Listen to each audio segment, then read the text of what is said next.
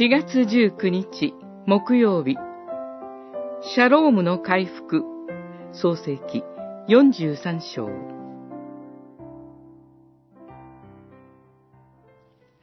羊はご安心なさい。心配することはありません。きっとあなたたちの神。あなたたちの父の神がその宝を袋に入れてくださったのでしょう。43章23節創世記のヨセフ物語にはテーマがあります。それは平和、シャロームです。信仰の家の平和の喪失と回復です。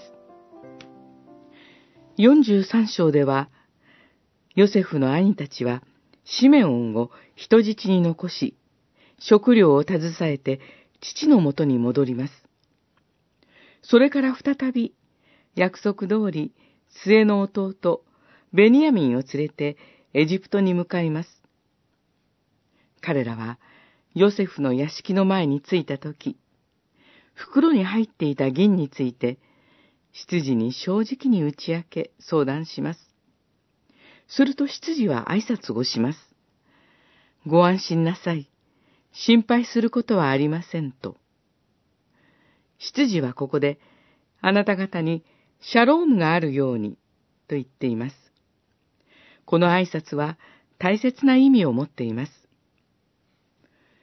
37章4節に、兄たちは、ヨセフを憎み、穏やかに話すこともできなかった、とありました。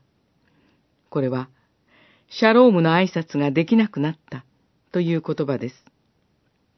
ここから一つの家の平和が崩れていきました。しかし、ここで、不思議にもその挨拶が彼らになされています。壊れた平和が回復され始めているのです。